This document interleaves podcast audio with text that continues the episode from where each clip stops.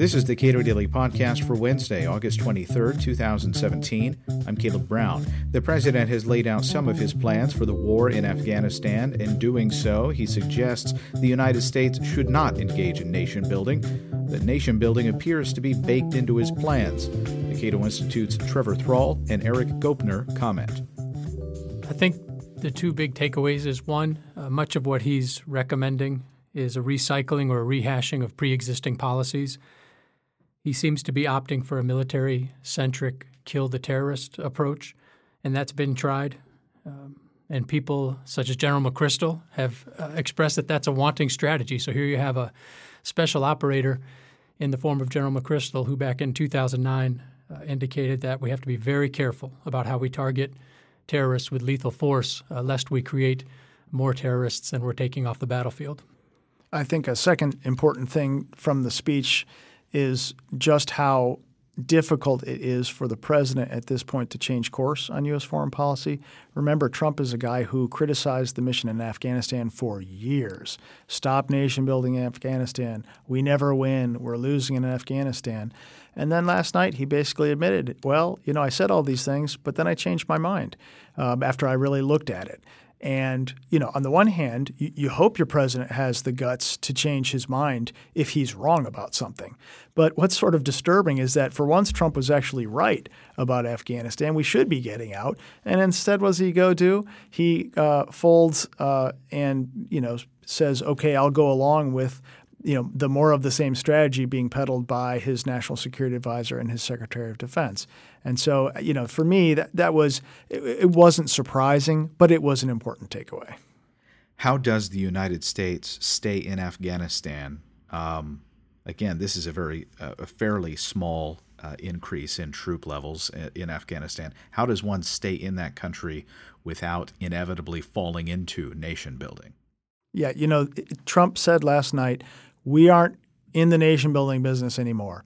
And then he went ahead and described all the things we're going to do to help the Afghan government get better, train their troops better, give them economic aid so they can be a better partner to us in the fight against terrorists. He basically said, We're not going to nation build. And then he said, Yeah, we're going to nation build. I mean, there's, there's literally no way around the conclusion that the U.S. is basically just signed on to permanent war in Afghanistan and a permanent side helping of nation building. And Donald Trump uh, presented himself with quite a paradox where he indicated that one of his conclusions is we will not end the conflict in Afghanistan until we have an honorable conclusion, suggesting uh, 10 times, I believe, that we're going to win, we're going to win quickly, we're going to achieve victory.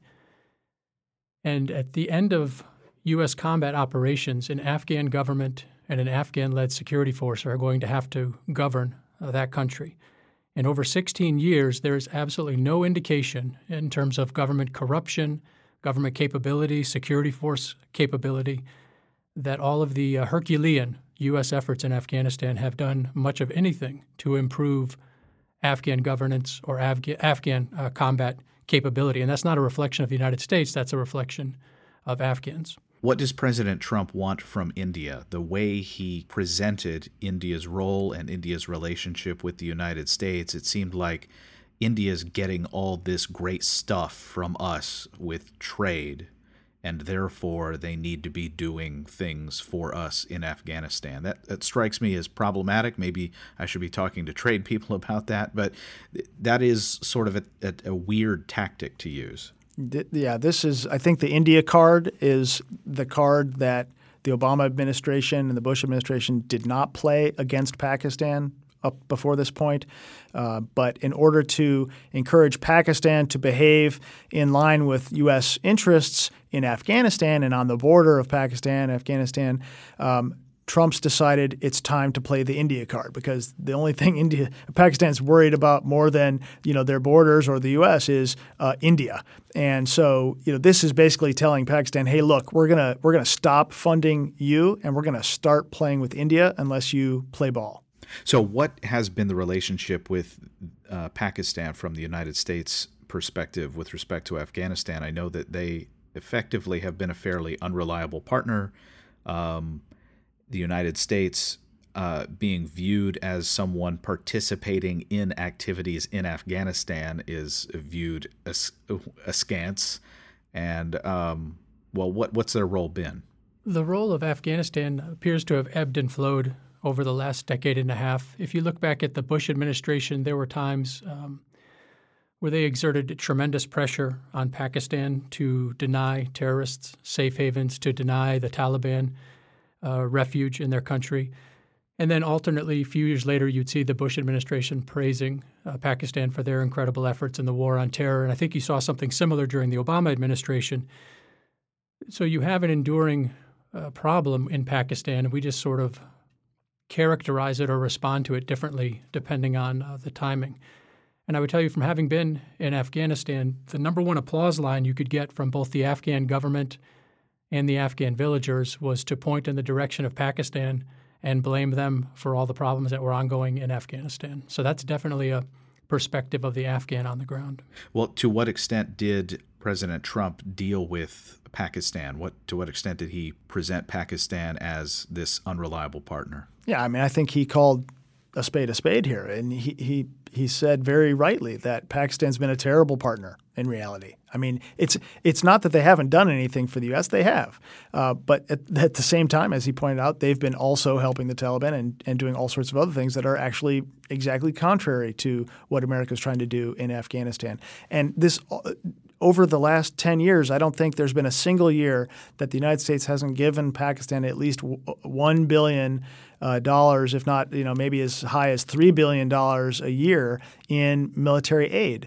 Um, you know, we're talking about munitions, uh, aircraft, all sorts of stuff. I mean, Congress did block the sale of F-16s recently, but I mean, we're, we're giving them all sorts of goodies. Um, but you know, for what, right? For imperfect uh, partnership. And I think I think it's it. You know, the one thing I actually kind of agreed with in his speech was, hey, let's turn off the tap um, and see what Afghanistan's got. I mean, they probably aren't going to be a worse partner, that's for sure. All right. So, what is the plan? Uh, as as you understand it, detail what is he laying out? I think he's being purposefully ambiguous. One, it plays to his uh, sort of a John Wayne esque I'm going to do tough things, and I'm not going to tell you ahead of time what tough things I'm going to do. And it also creates a safe political space for him. He can deny that he was going to do it or not do it because he hasn't told you beforehand or really showed his hand on what he's going to do. I think the expectation is there will be a modest force increase of uh, U.S. forces. Over the last couple of months, you've heard uh, between three to 5,000 forces being added to the 8,000 that are currently there.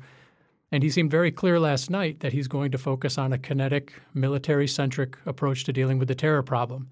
He's not going to worry about Afghan governance. He's not going to worry about Afghan development. He's looking to kill or capture uh, terrorists, is what it appears will be the main focus of his strategy. What does it matter that the president is uh, going out there and boldly saying, I'm not going to tell you what I'm going to do? Uh, you know, or what are, are there benefits to being very public with specific war plans? When I hear the president talk, it reminds me a little bit of um, the high school schoolyard, where something like that works in a bully situation. It works when you're younger. I don't know that it communicates well uh, across nation states or across non state actors. If he's trying to send a message to the Taliban that the United States is serious, I don't know that he has sent that message. I think what he said last night, in addition to the number of things he said, whether it's foreign policy or other items, and then he reverses course, I think leaves um, an unbiased observer with the idea that he may very well tack and take a completely different course next week, next month, something like that. So I don't think the Taliban has received a message of the United States is now going to amplify what it's already been doing for 16 years uh, to some new level. Could you spell out what you think the speech should have been last night? Oh, I, I think the speech should have been 180 degrees different from that. I think he he also I think tried to leave himself a little wiggle room last night by pointing out that his first instinct to, was to withdraw. And I, I, think you know if things really, for whatever reason, were to go super south, uh, he would point back to that and say, "I told you so," and try to wiggle out of it, uh, unsuccessfully. But he would try. What he should have said is, he, sh- he could have said all the front part about sacrifice and togetherness and kumbaya. And then what he should have said is, after a thorough review, of the situation in Afghanistan and in full mindfulness of the sacrifices and the expenses that have gotten us to this part where we're all frustrated, it's time to acknowledge the United States has done everything it can in Afghanistan. It's time to leave. And he should say, We're going to leave, but we're not going to stop monitoring for potential danger. And if anything creeps up again, we'll come deal with it. But it, all we're doing is creating more mess at greater expense and at the cost of more American lives, you know, not to mention all the other people that we're killing while we're there. That's what he should have said. Trevor Thrall is a senior fellow at the Cato Institute, and Erik Goepner is a visiting scholar at the Cato Institute. Subscribe to and rate the Cato Daily Podcast at iTunes and Google Play, and follow us on Twitter at Cato Podcast.